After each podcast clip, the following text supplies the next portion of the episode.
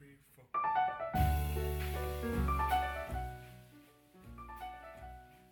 Jericho Brown is the author of The Tradition, for which he won the Pulitzer Prize and the Paterson Poetry Prize.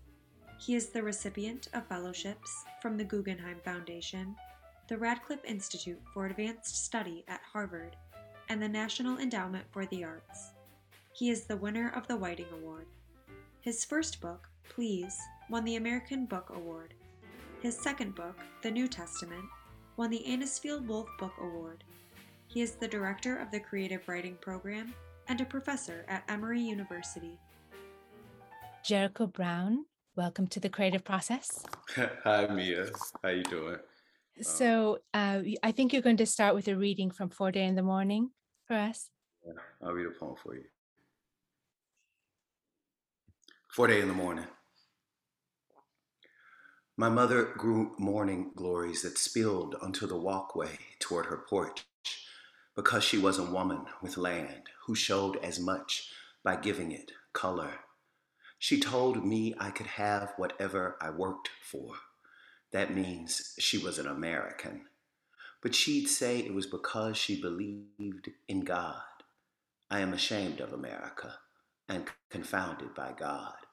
I thank God for my citizenship in spite of the timer set on my life to write these words. I love my mother.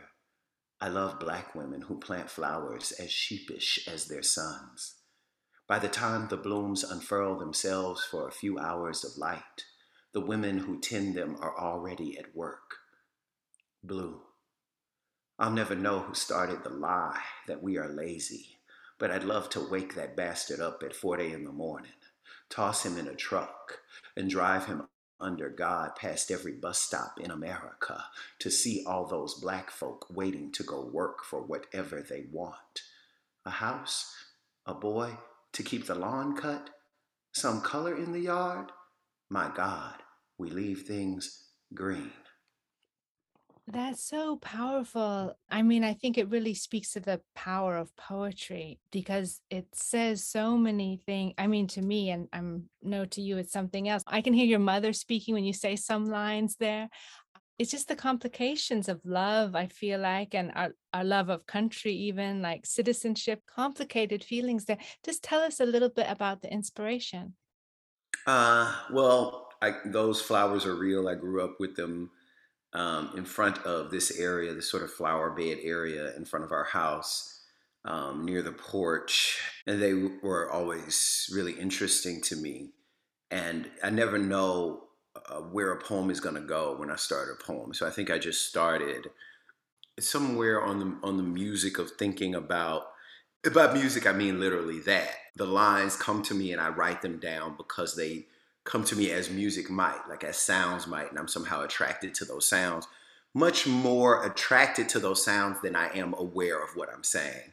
And after writing them down, I sort of become aware of what I'm saying as I'm writing. And uh, as I become aware of what I'm saying, I realize uh, I'm writing about my mom, uh, but not just about my mom, as you mentioned, about nation, about what it means to be a son, about race, um, about the fact of vernacular. You know, I noticed this moment in a poem where, uh, in, a, in a very uh, American uh, vernacular, I write, She told me I could have whatever I worked for, which is, you know, even ending the sentence on the four seems to, you know what I mean, to point toward a certain kind of American idiom of speech. And so, and then after that, um, I say that means she was an American, which sort of doubles up at that point, or triples up maybe at that point in its meaning. So that's the kind of thing that sent me toward writing the poem. There is a, a figure in this poem I've always been interested in, and it's a literal thing that I've always seen whenever I've had to, for whatever reason, be up early in the morning at four or five, you know, in the morning. There are already people on their way to work.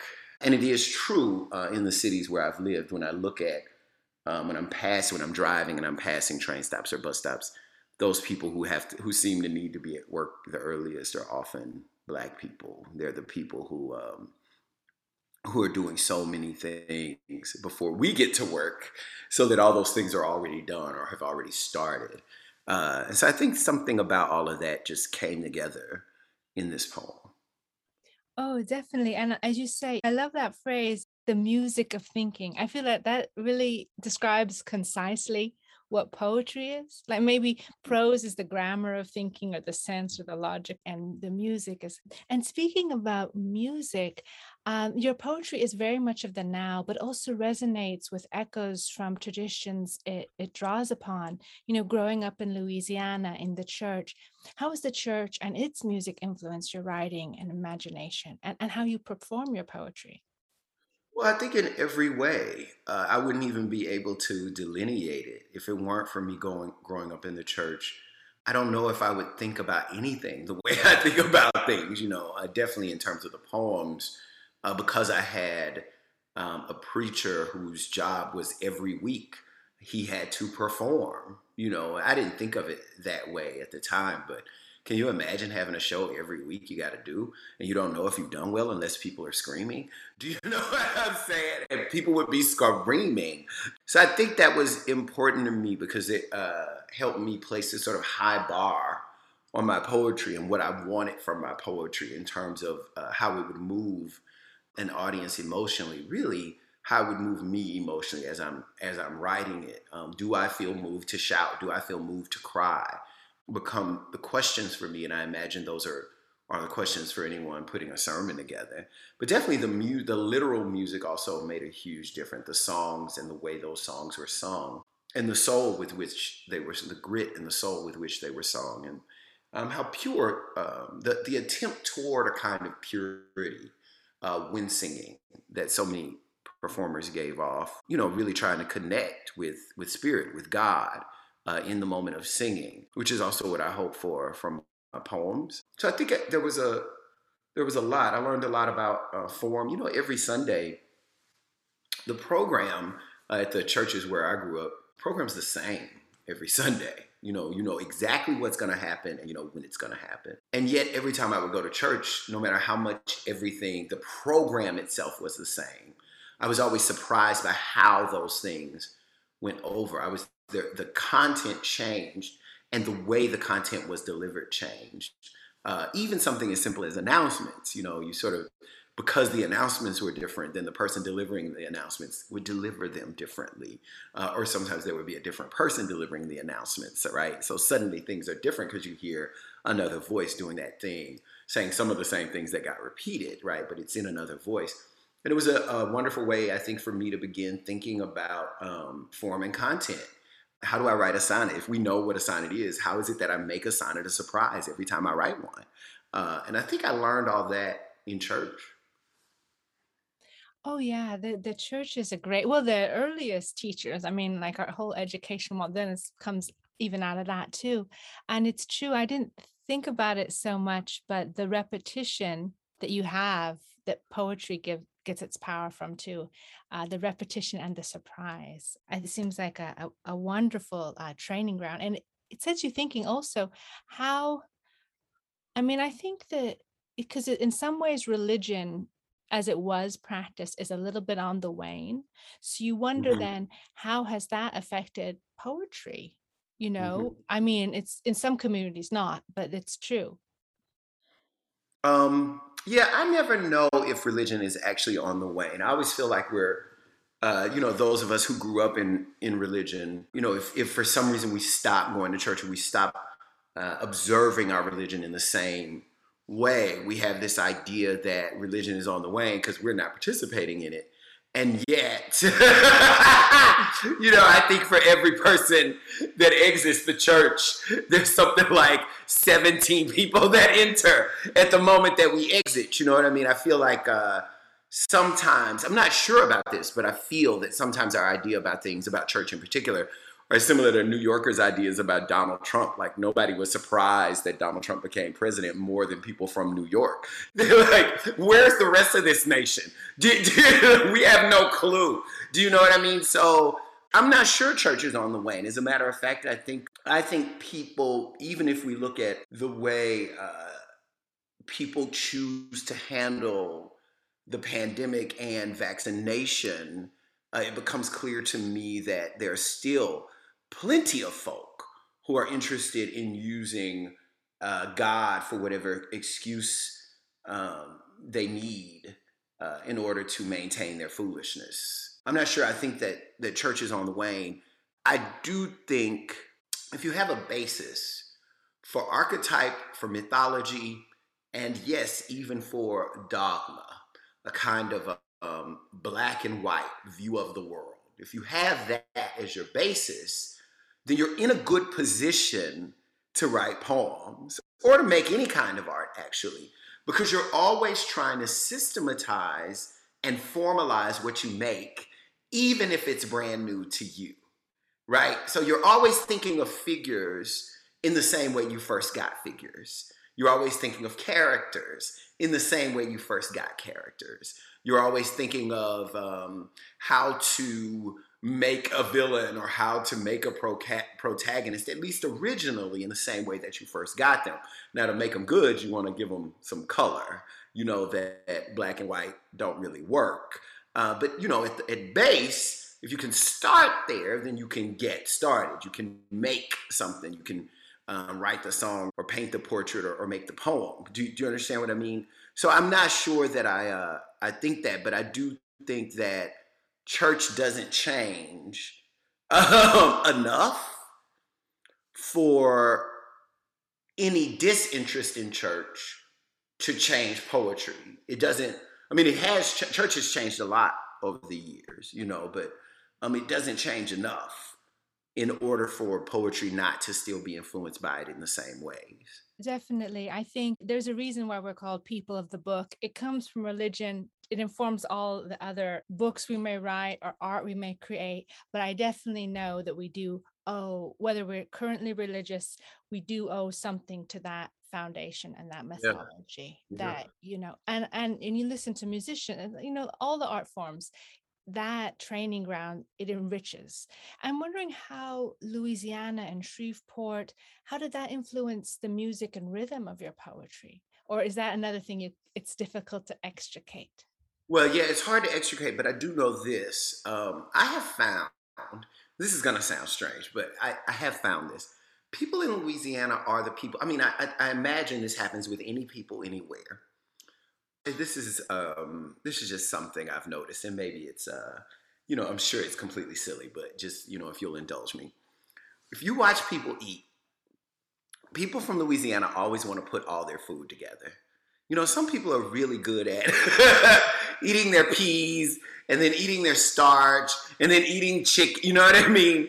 Um, or even eating them in a circle, or maybe putting the two things together a little people in Louisiana always want everything to be put together like a jambalaya or like a gumbo. And I do think that there is something about that that uh, has been of use to me in my poems where I always want everything at once in a single line of poetry, right? I, I mentioned those colors earlier.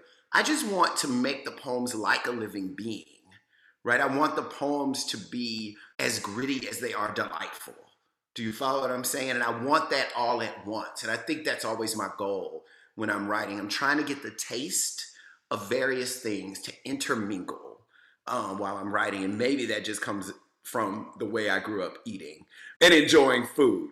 Uh, and I also think landscape has a lot to do with it, you know, and that's factual, you know, the fact of magnolias, uh, magnolia trees in my poem or my appreciation for magnolia trees, which inspired me to write poems um, but I also think just being in a, a certain kind of landscape, um, the landscape of the bayou.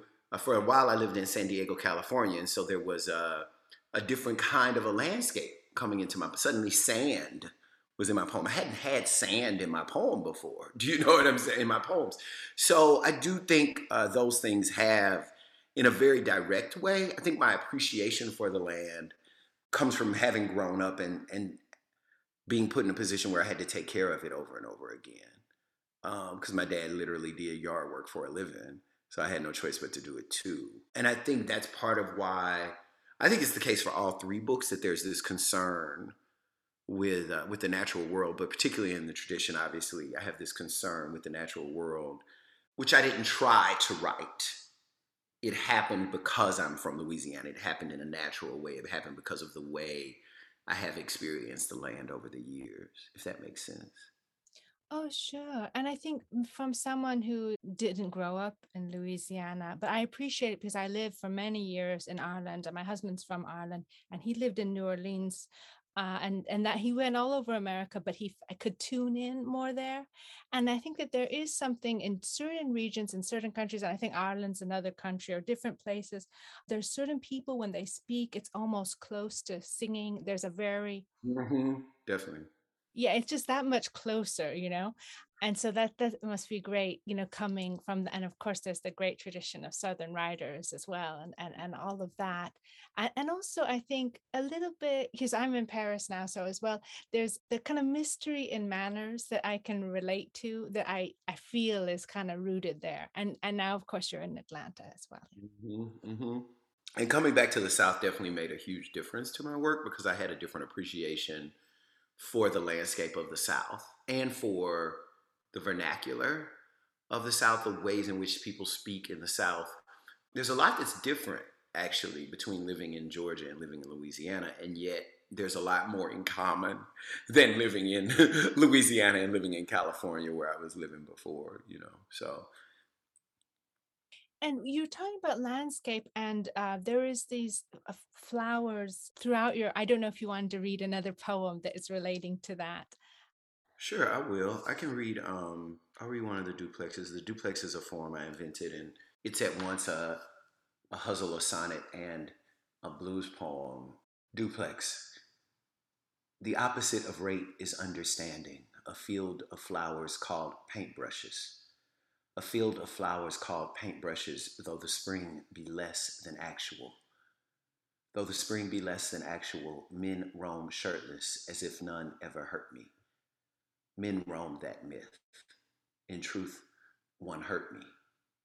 I want to obliterate the flowered field, to obliterate my need for the field and raise a building above the grasses, a building of prayer against the grasses, my body a temple in disrepair.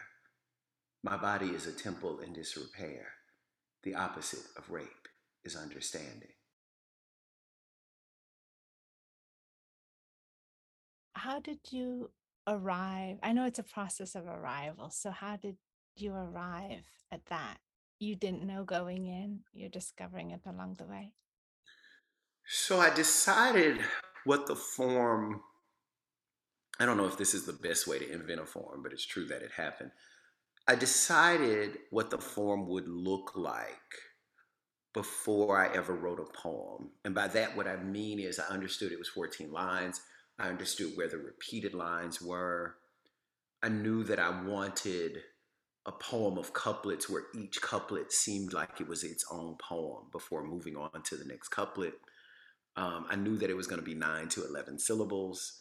Um, so there were things I sort of just knew before I ever wrote a word, in the, in the case of the duplexes in particular.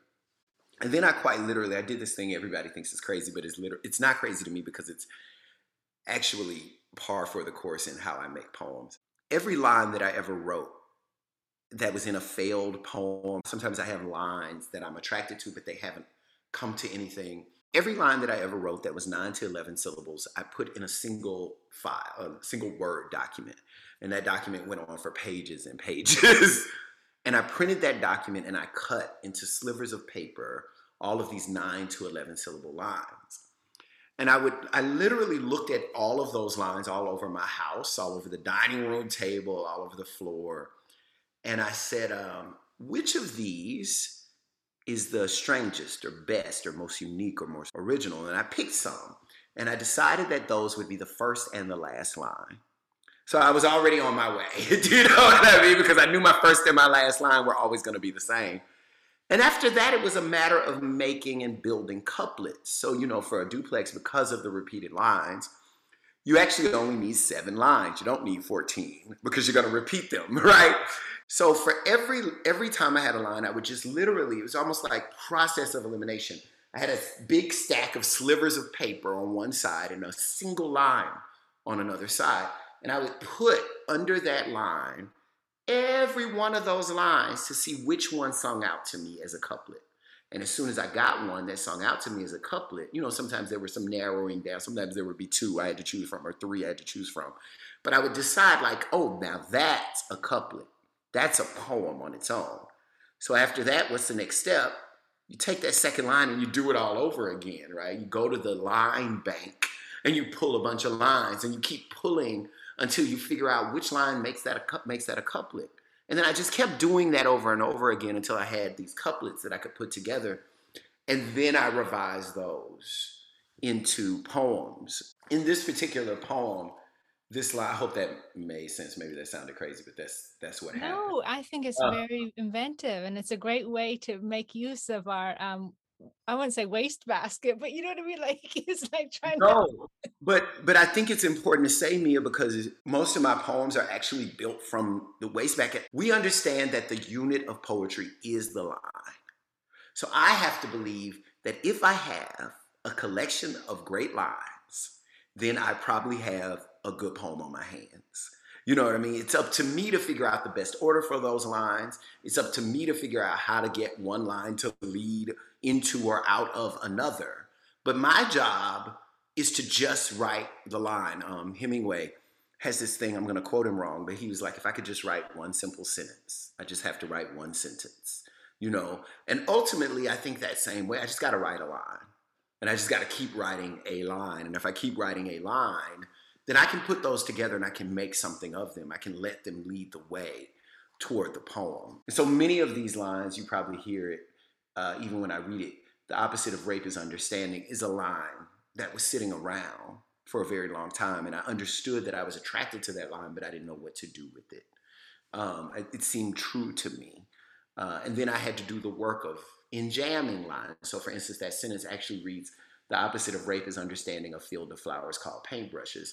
A field of flowers called paintbrushes. Another line from another year, from another time in another notebook, just sitting around for a very long time. A field of flowers called paintbrushes because I liked the sound of that. And it was something I actually saw in Round Top, Texas once, a field of flowers. I was like, what are all these flowers? It's barely, you know, it's barely March. And they were like, oh, those are paintbrushes. you know what I'm saying? Like, okay, I'll write that down. But then I don't use it, so I have to use it later. So yeah, yeah, yeah, man. That's how that's how many of my poems get built.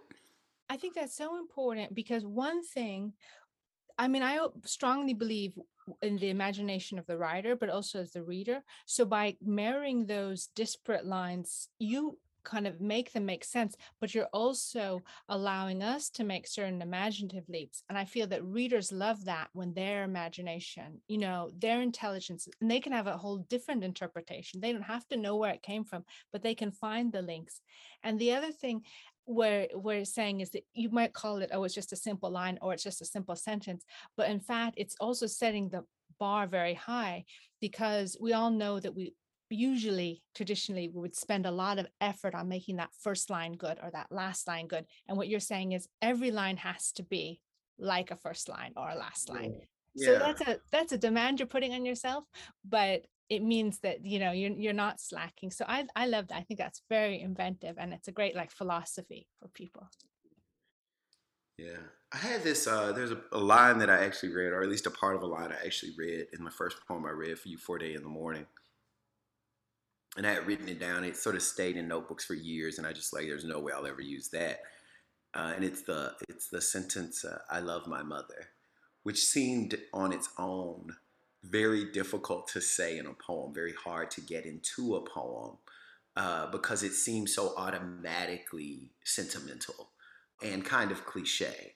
And so then the question is, uh, how would I ever get it in a poem? And you sort of you're waiting for the other lines to come that need to be around that line in order for that line to work. Because otherwise, you sort of know maybe that's not the beginning, maybe that's not the end, but there is a place for it.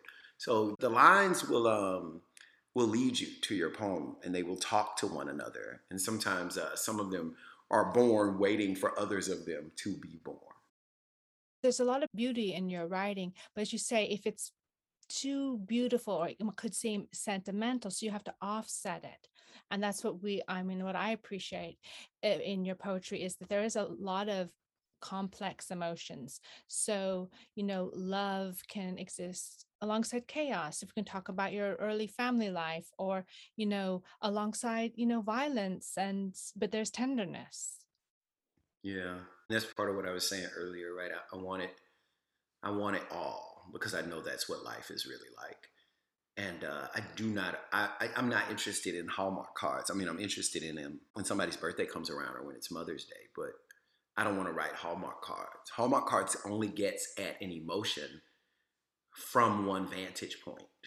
And that's why they're there. So they need to be there so that we can say, happy birthday or I love you, mom, or whatever, because that's true and it's all from one side of only appreciation. But we know better than that about love, right? love is not one side of one vantage point, it's just not. And so my poems have to be complex because they're poems. Uh, and that's what I think poems are. Yeah. And so, you know, in the writing of your poems, you know, going back to that complexity, did you, and, and if there's not only one side of love, did you come to a deeper understanding of your parents and your upbringing, the challenges they may have faced, a sense of forgiveness, or, you know, how your poems help see you through that and memory?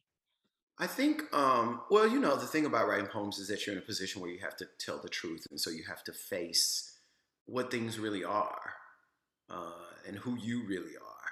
And so I do think that whenever I write a book, at first I'm not aware of what themes I'm putting together, but as I become more and more aware, because I'm concentrating on the book, I don't understand until after the book is done that I'm also doing some work on myself. And I've been handling those themes ultimately so that I can get over them.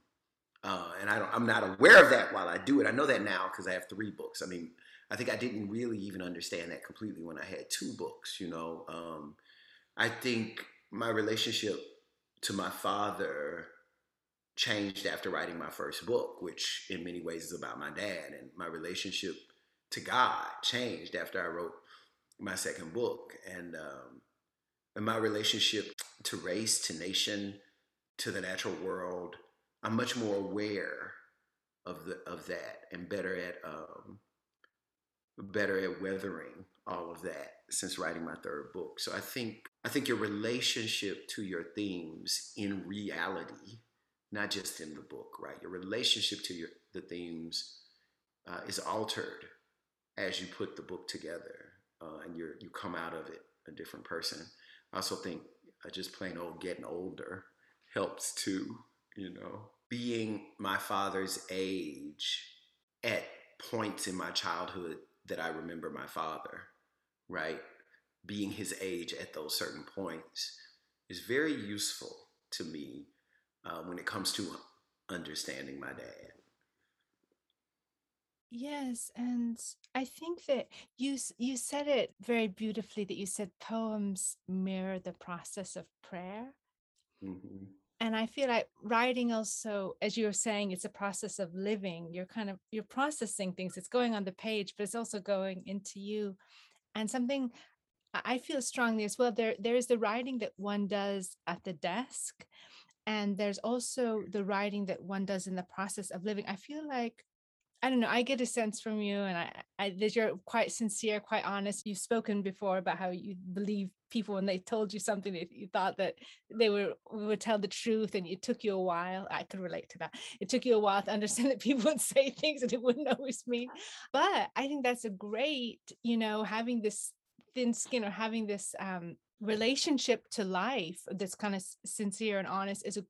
I think that's great. So if you're living your life that way like you're communicating in that way in your normal just everyday life then you sit on the desk it, the transition is more natural you know it's not like yeah. something you only do when you're sitting at the desk yeah that makes sense yeah i think that's true i also think um, once you commit yourself to a life you really have to commit you know and i decided a long time ago now uh, that i was going to be a writer and so that meant that um, i couldn't be surprised by the fact that while I'm looking at avocados and choosing them at the grocery store, I'm also revising a poem somewhere in some corner of my head. You know, I used to feel bad about that. I used to be like, be present, Jericho. you know what I mean?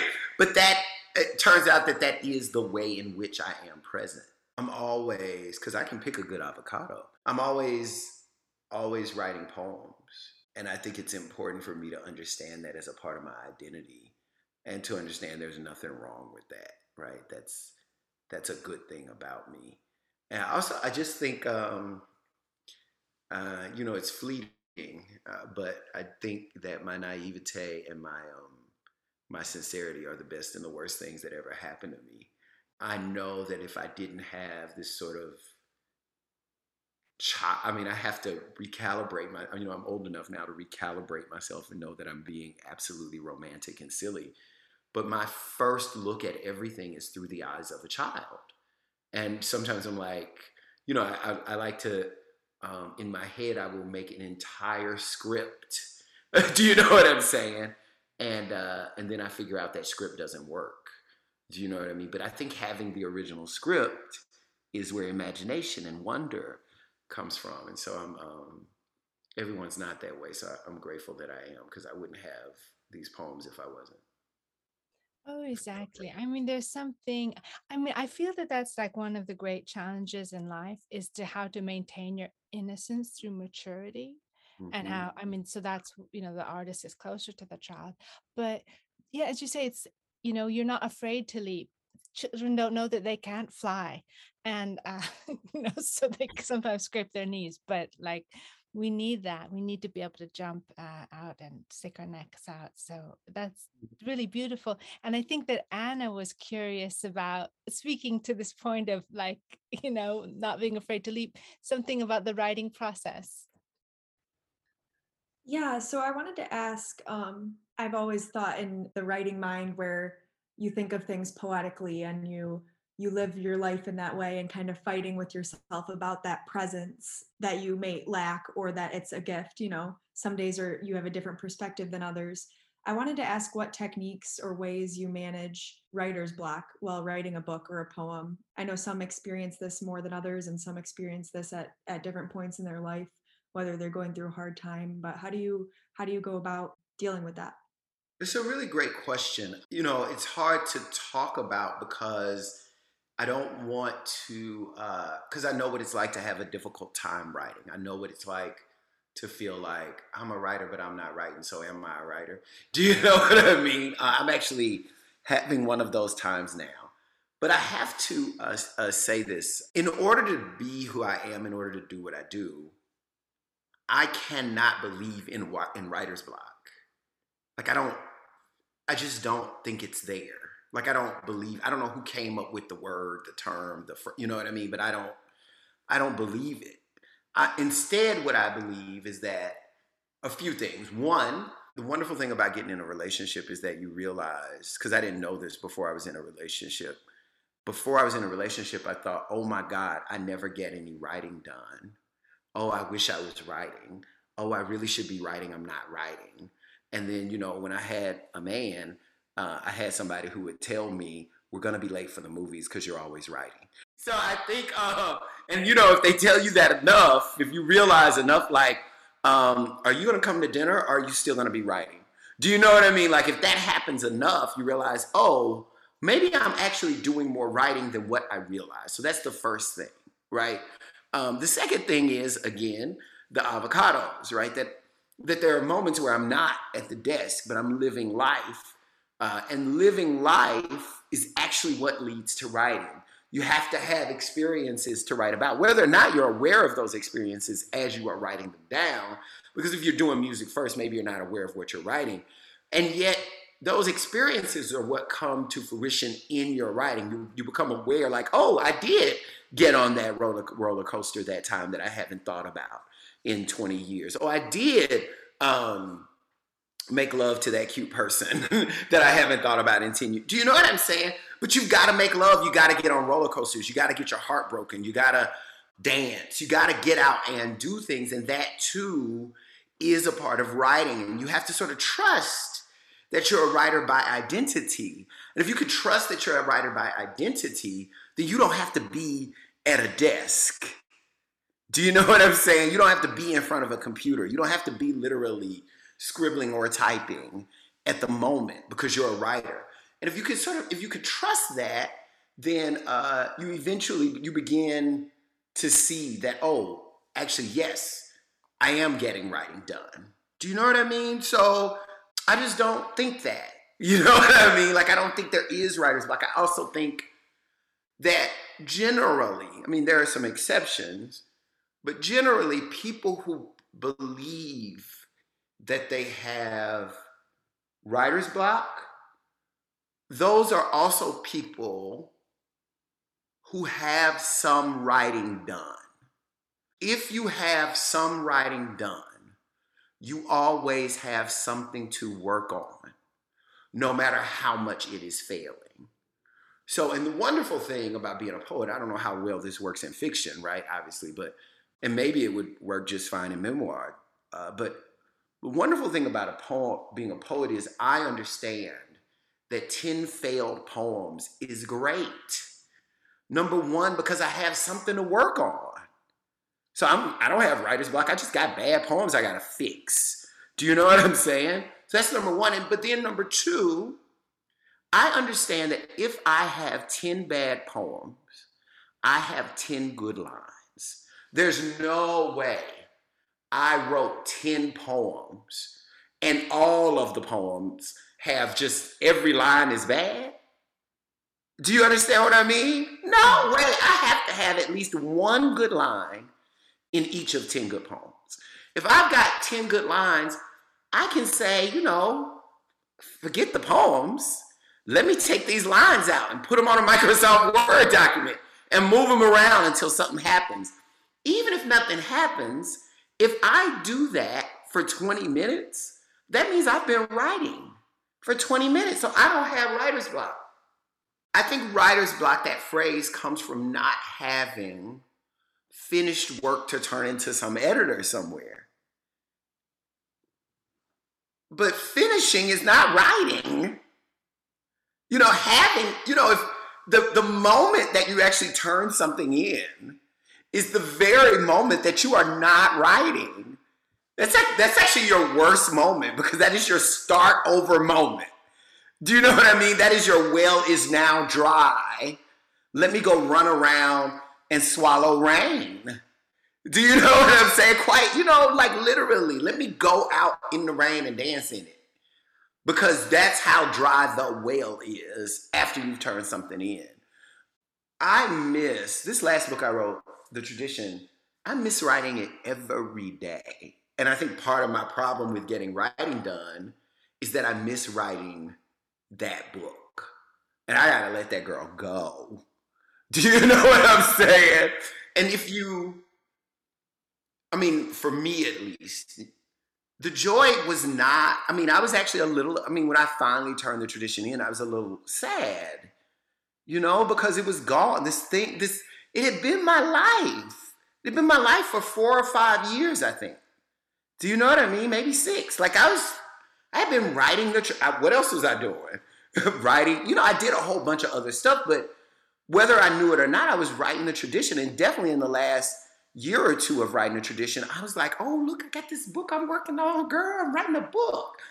But I could have messed that up by thinking it was writer's block. Oh, I'm not done with this book. I've been working on this book for five years.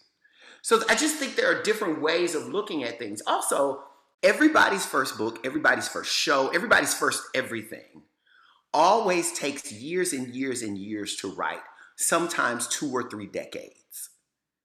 If you're a poet, and you don't have a first book and you're 30, that means you've been writing your first book for 30 years. Because everything from the last 30 years you are ready to put in there. You didn't have writer's block for 30 years. You just don't have a book yet. Or enjoying yourself so much you're afraid to let it go. Yeah, maybe. Uh, or children too, you know, they don't want them to leave home. Yep, yep, yep. That's really good. Yeah. And so I I want to say, yeah, I know oh, I don't want to leave behind the duplex because I love that. I think it's a way also you found to sort of trick your mind. It's almost like found poetry too, like except you found your own poems. Yeah, you yeah. turn them into new poems. Yeah. Uh, so I think that's lovely. It's uh, writer's block proof. But I do want to talk about, you know, you won the Pulitzer, and uh, that does relate not to writer's block, but there's a pressure, there's an expectation, like voice of a generation or voice of a, you know, of a period, or and uh, I don't know if that how that influenced you, or you you can kind of put it all aside and Yeah, I do think I didn't know that that was part of what was going on, but I do think it made things a little more difficult, or has made things a little more difficult. I'm a little less worried now.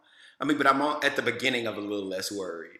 I was I was worried though uh, because I did think I didn't think I could get that feeling because I didn't think that I was in any particular way invested in the Pulitzer. Do you know what I mean? Like what I mean is I didn't have the expectation of the planet Earth that it would give me the Pulitzer. Right? You don't, you know, if I did, then I would have, I mean, you know, I actually failed at winning the Pulitzer twice before I won it.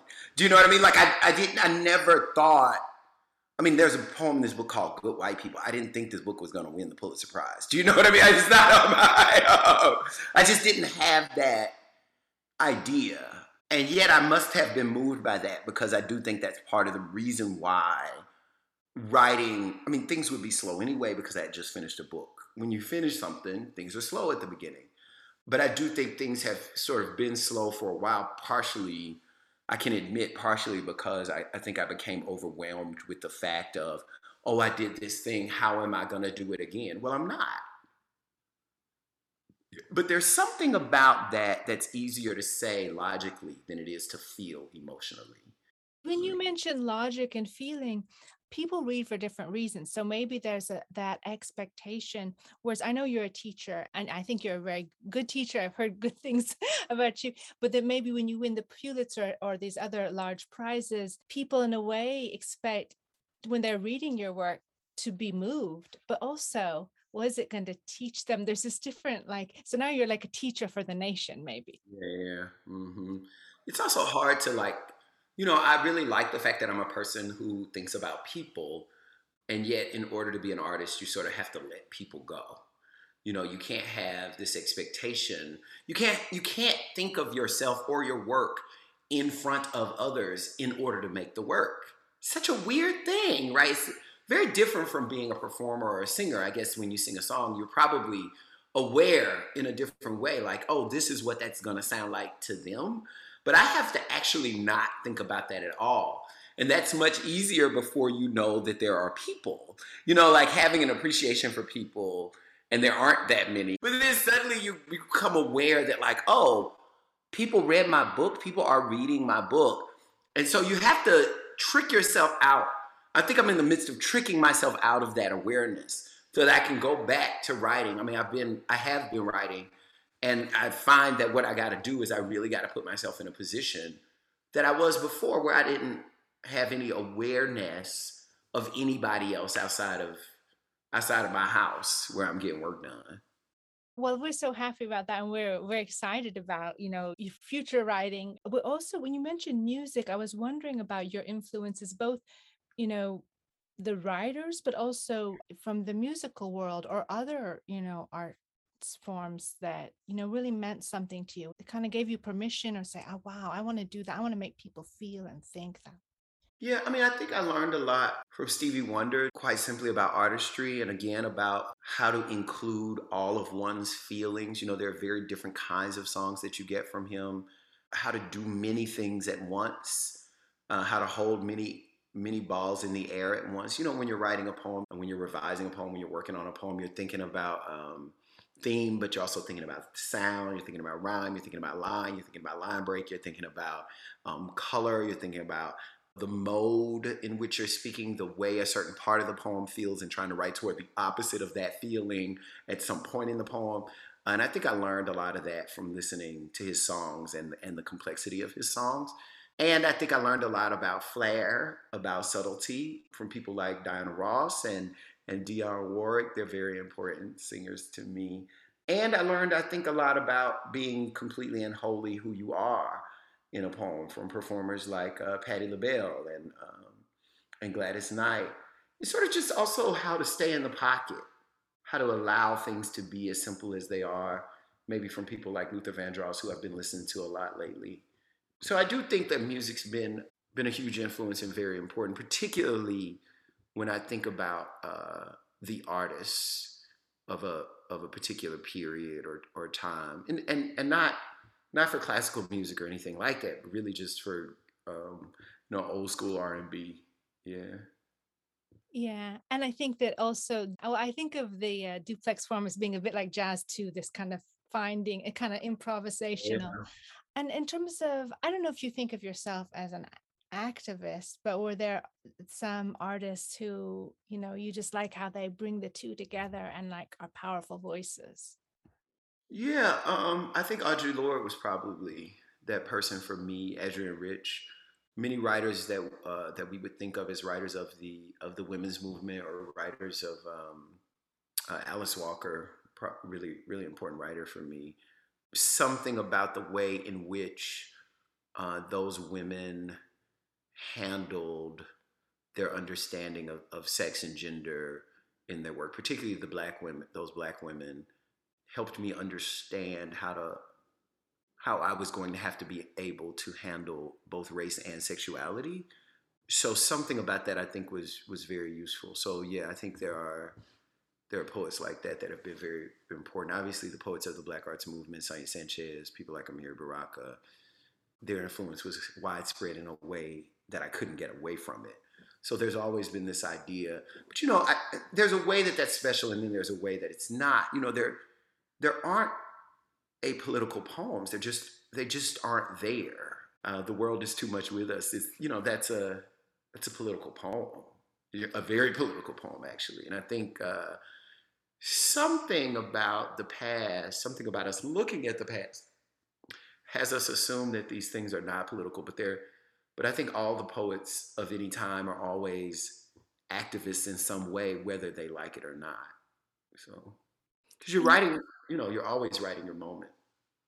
Speaking also of music, because I, I love the way you described poetry as a music of thinking and also that you said that your experience of poetry even going back to i guess when you were you know just first encountering it is that you could read it and you could hear it could hear the music of it i wonder do you ever wish or i don't know have you you know done some things in music do you ever wish you could have that that draw upon it or do you like the silence and the sound Oh, that's. I mean, I would love to write songs for people. I like writing. I do like writing songs, and I would love any opportunity to write songs and hear them. So I'm not a singer, but I love to write songs, and I would love. I have this dream of recording um, my poems in a way that's set to certain music in the style of uh, people like uh, Nikki Giovanni's early records. You know, she has a she has an album called The Way I Feel that's produced by Arif Mardin and Cissy Houston is singing in the background.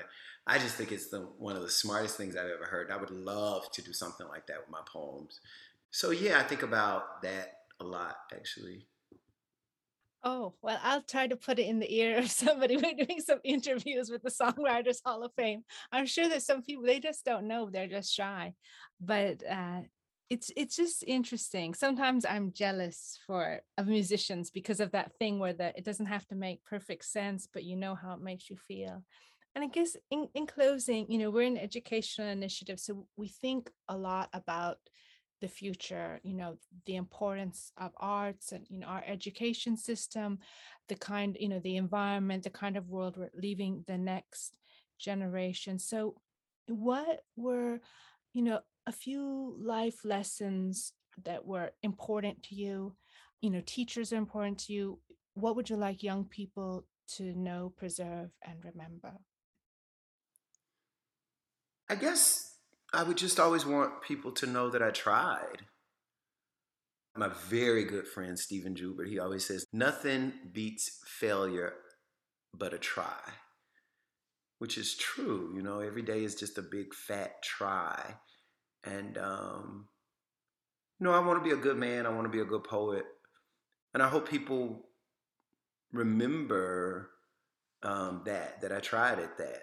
that a lot of times I failed, but baby, I was I was I was giving it my all, honey, every day.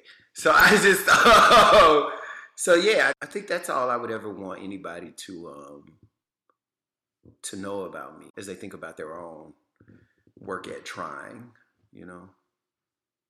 Would you like to close on a poem? Do we have? Uh... I have all kinds of poems everywhere. Um, I'll read another poem from the tradition since it's here and I'll read uh, I'll read the last poem in the book, which is another duplex, and it's also a cento, so it uses all the lines from the other duplexes in the book. Duplex, Cento. My last love drove a burgundy car, color of a rash, a symptom of sickness. We were the symptoms, the road, our sickness. None of our fights ended where they began. None of the beaten end where they begin. Any man in love can cause a messy corpse, but I didn't want to leave a messy corpse obliterated in some lilied field. Stench obliterating lilies of the field, the murderer young and unreasonable. He was so young, so unreasonable, steadfast and awful, tall as my father. Steadfast and awful, my tall father was my first love. He drove a burgundy car. Thank you so much for having me. That's so powerful. That's really like it's like an elegy for our time this time we've all been holding on and, and surviving through so i mean even just that poem you don't ever have to think that you have only just tried because you've you've made us all feel so much Thank you, Jericho Brown, for the intimacy, vulnerability, and honesty of your poetry, which invites us to understand the beauty and chaos of our lives and the human spirit. Thank you for adding your voice to the creative process. Thank you. This is Thank great. You. Thank you. Jericho Brown shows us, through his poems, the raw emotion and complexities of this life. He draws upon dimensions of faith, love, chaos, and romance and simplicity he can truly tell us a tale of our own in just a few words, tapping into the human aspects of both simple and complex themes. The Creative Process podcast is supported by the Jan Michalski Foundation. This interview was conducted by Mia Funk with the participation of collaborating universities and students. Associate interviews producer on this podcast was Anna Iselli Digital Media Coordinator is Phoebe Browse. Wintertime was composed by Nicholas Anadolus and performed by the Athenian Trio. We hope you've enjoyed listening to this podcast. If you would like to get involved with our creative community, exhibitions, podcasts, or to submit your creative works for review, just drop us a line at team at creativeprocess.info. Thanks for listening.